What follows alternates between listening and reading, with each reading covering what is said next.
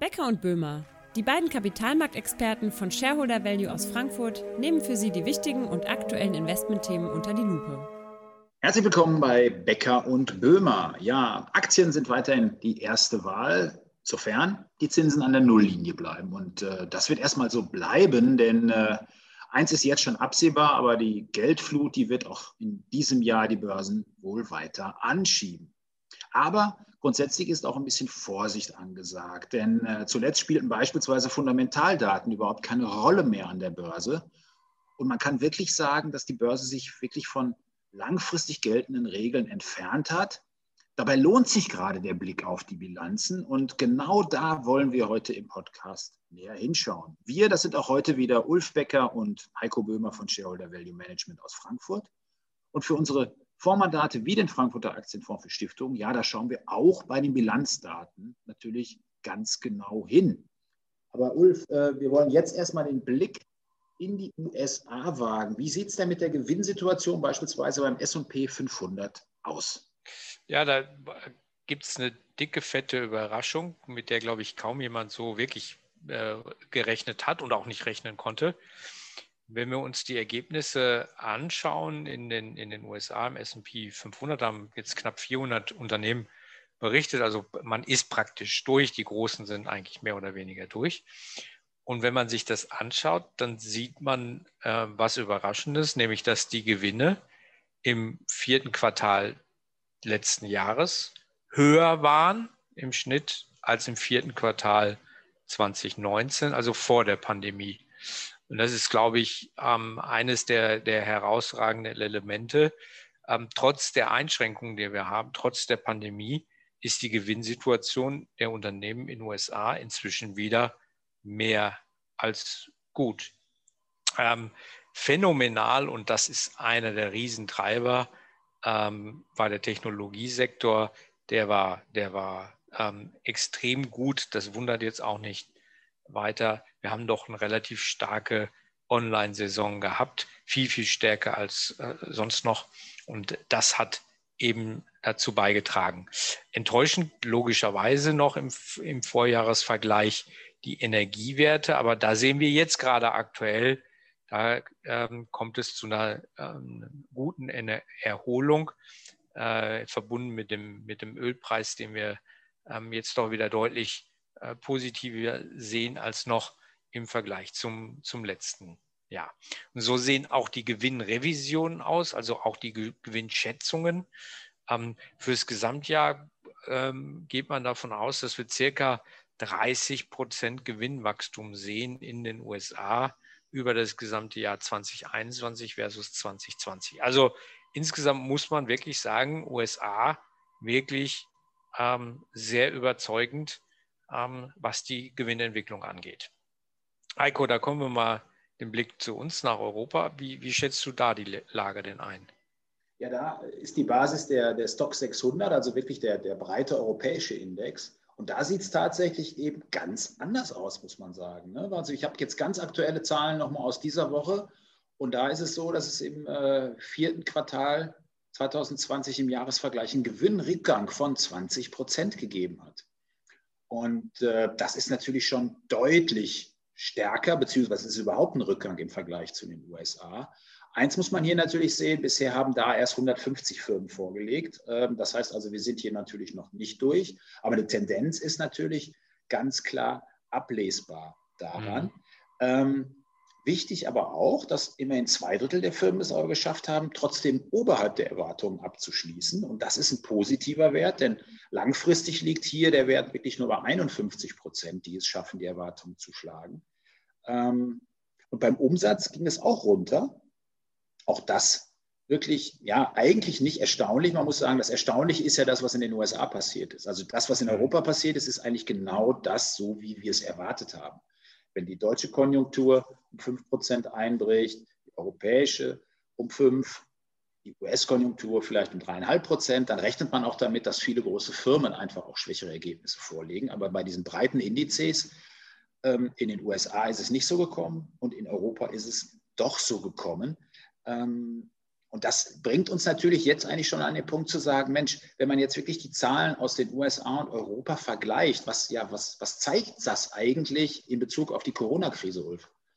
Ja, man sieht relativ deutlich, dass die wirtschaftlich die USA deutlich besser durch die Krise gekommen sind als wir in, in Europa. Wir blenden jetzt mal ähm, die höhere äh, Mortalitätsrate in den USA für diesen Vergleich eben aus. Aber ökonomisch muss man sagen, haben die Amerikaner das bis dato besser verkraftet. Das liegt aber auch eben daran, dass ähm, die US-Unternehmen so oder der SP 500 so technologielastig sind und dieser Bereich ähm, sogar davon profitiert hat. Ähm, volkswirtschaftlich in der Breite sieht sicherlich auch schwierig aus in, in den USA. Aber wenn man sich die aktuelle Entwicklung eben anschaut und schaut auf die aktuellen Wirtschaftsdaten und die aktuellen Entwicklungen bezüglich Corona, dann muss man auch da wieder feststellen, dass auch im ersten Quartal jetzt die US-Unternehmen deutlich besser durch die Krise kommen. Wir haben hier eine Reihe von Lockdowns in Europa.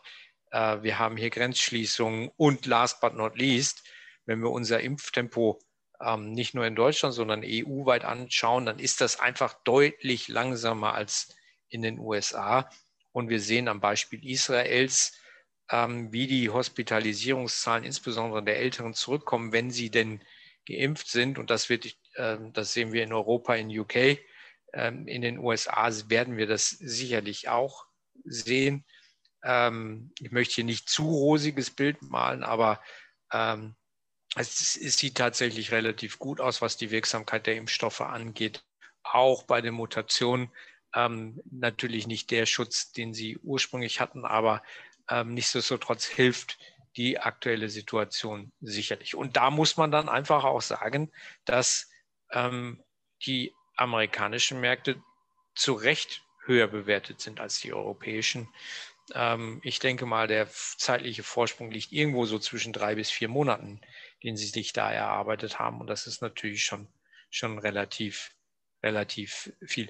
Ähm, wir haben ja jetzt beides im, im äh, Portfolio, sowohl mhm. USA als auch Europa. Ja. Heiko, wie ähm, schätzt du die Situation für, unser, für unsere Portfolien des Frankfurter Aktienfonds für Stiftungen und den Frankfurter Stiftungsverein?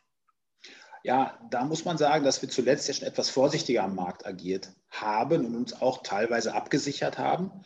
Ähm, denn äh, das, was wir gesehen haben in den letzten Monaten, war ja nun schon auch wirklich eine sehr hohe Bewertung an den Märkten und eine Korrektur ist an sich wirklich überfällig. Viele Marktindikatoren sprechen auch aktuell gerade dafür.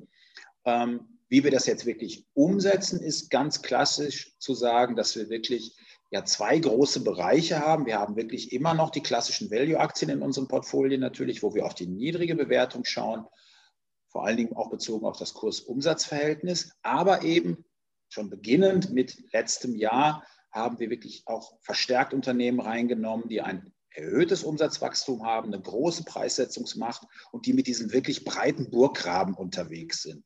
Also wirklich Unternehmen, die sich langfristig von der Konkurrenz abheben können. Und da mhm. sind wir auch bereit, ein höheres KGV zu bezahlen, also eine höhere Bewertung in Kauf zu nehmen, weil die einfach stabilere, langfristige, langfristig höhere Kapitalrenditen für uns bringen. Und äh, wenn man da jetzt guckt, das ist eine Kombination aus beidem, was bei uns in den, in den Fonds groß drin ist. Und das sind für uns die sogenannten wunderbaren Unternehmen. Und eins natürlich davon, beispielsweise Amazon aus den USA, ganz klar. Aber wir haben auch Alphabet oder Facebook mit in den Fonds mit drin. Also wirklich auch ein Fokus Richtung USA auf jeden Fall auch, sodass wir in diesen Märkten auch wirklich stark aktiv sind. Und ein Aspekt, den du gerade schon angesprochen hast, ist nämlich, grundsätzlich ist ja die Bewertung in den USA deutlich höher eigentlich äh, gemessen an den äh, gängigen Kennzahlen als in Europa. Aber die zahlen es auch zurück durch die höheren Wachstumsraten. Und deswegen lohnt es sich auch immer noch in diesen Märkten und bei diesen Titeln mit dabei zu sein. Und genau das machen wir eigentlich jetzt gerade auch. Aber es gibt natürlich diese wunderbaren Unternehmen auch in Europa. Ein Beispiel, was schon seit langer Zeit bei uns in den Mandaten ist, ist natürlich Seconet, der Cybersecurity-Anbieter, der Zwischenzeitlich die größte Position war im Frankfurter Aktienfonds für Stiftungen. Jetzt ist er etwas abgerutscht, weil wir auch mal Gewinne mitgenommen haben. Und das ist, glaube ich, etwas, was man vielleicht auch für den Anleger, der das jetzt gerade hört, mitgeben kann. Oder? Was meinst du, Ulf? Ja, an Gewinn mitnehmen ist noch niemand arm geworden. So ist es. So ist, da so holen ist, wir gleich mal das Phrasenschwein aus der Ecke. So, so, ist, so ist das. Ja, wir, ähm, die Entwicklung, die wir jetzt gesehen haben, auch bei einigen Highflyern, aus dem Bereich ESG, Cannabis etc. Das waren schon Bewegungen, ähm, da kann man sicherlich mal Gewinne mit, mitnehmen und auf einen ähm, Rücksetzer hoffen. Ähm, aber insgesamt muss man einfach sagen, bis auf das, dieses überhitzte Sentiment, das wir in vielen Bereichen gerade sehen, das Thema ähm, Electric Vehicles, das Thema Specs, also die Akquisitionsvehikel in den USA. Das sind so, so Aus, Ausblüten ähm, ähm, doch schon einer gewissen Euphorie. Aber das Grundbild für Aktienmärkte bleibt eigentlich für dieses Jahr nach wie vor intakt und insofern mal Gewinne mitnehmen. Ähm, das schadet sicherlich nicht, aber das ist grob, würde ich nach wie vor der Allokation, wenn es Risiko technisch vertretbar ist, würde ich nach wie vor in Aktien sehen. Das ist auf jeden Fall richtig.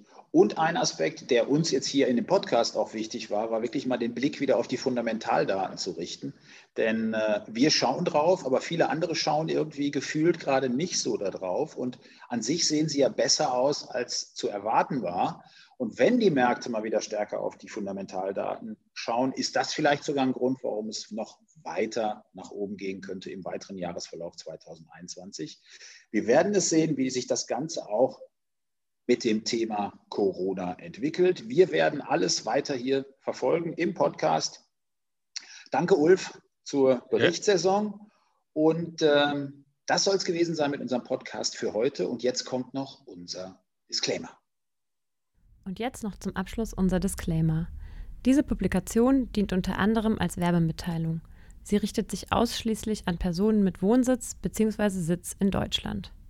Der Inhalt dieses Podcasts stellt keine Anlageberatung oder sonstige Empfehlungen zum Kauf, Verkauf oder Halten von Finanzinstrumenten dar und ersetzt keine individuelle Anlageberatung. Die enthaltenen Informationen und Meinungen wurden mit großer Sorgfalt erstellt, die tatsächlichen Entwicklungen können aber erheblich hiervon abweichen.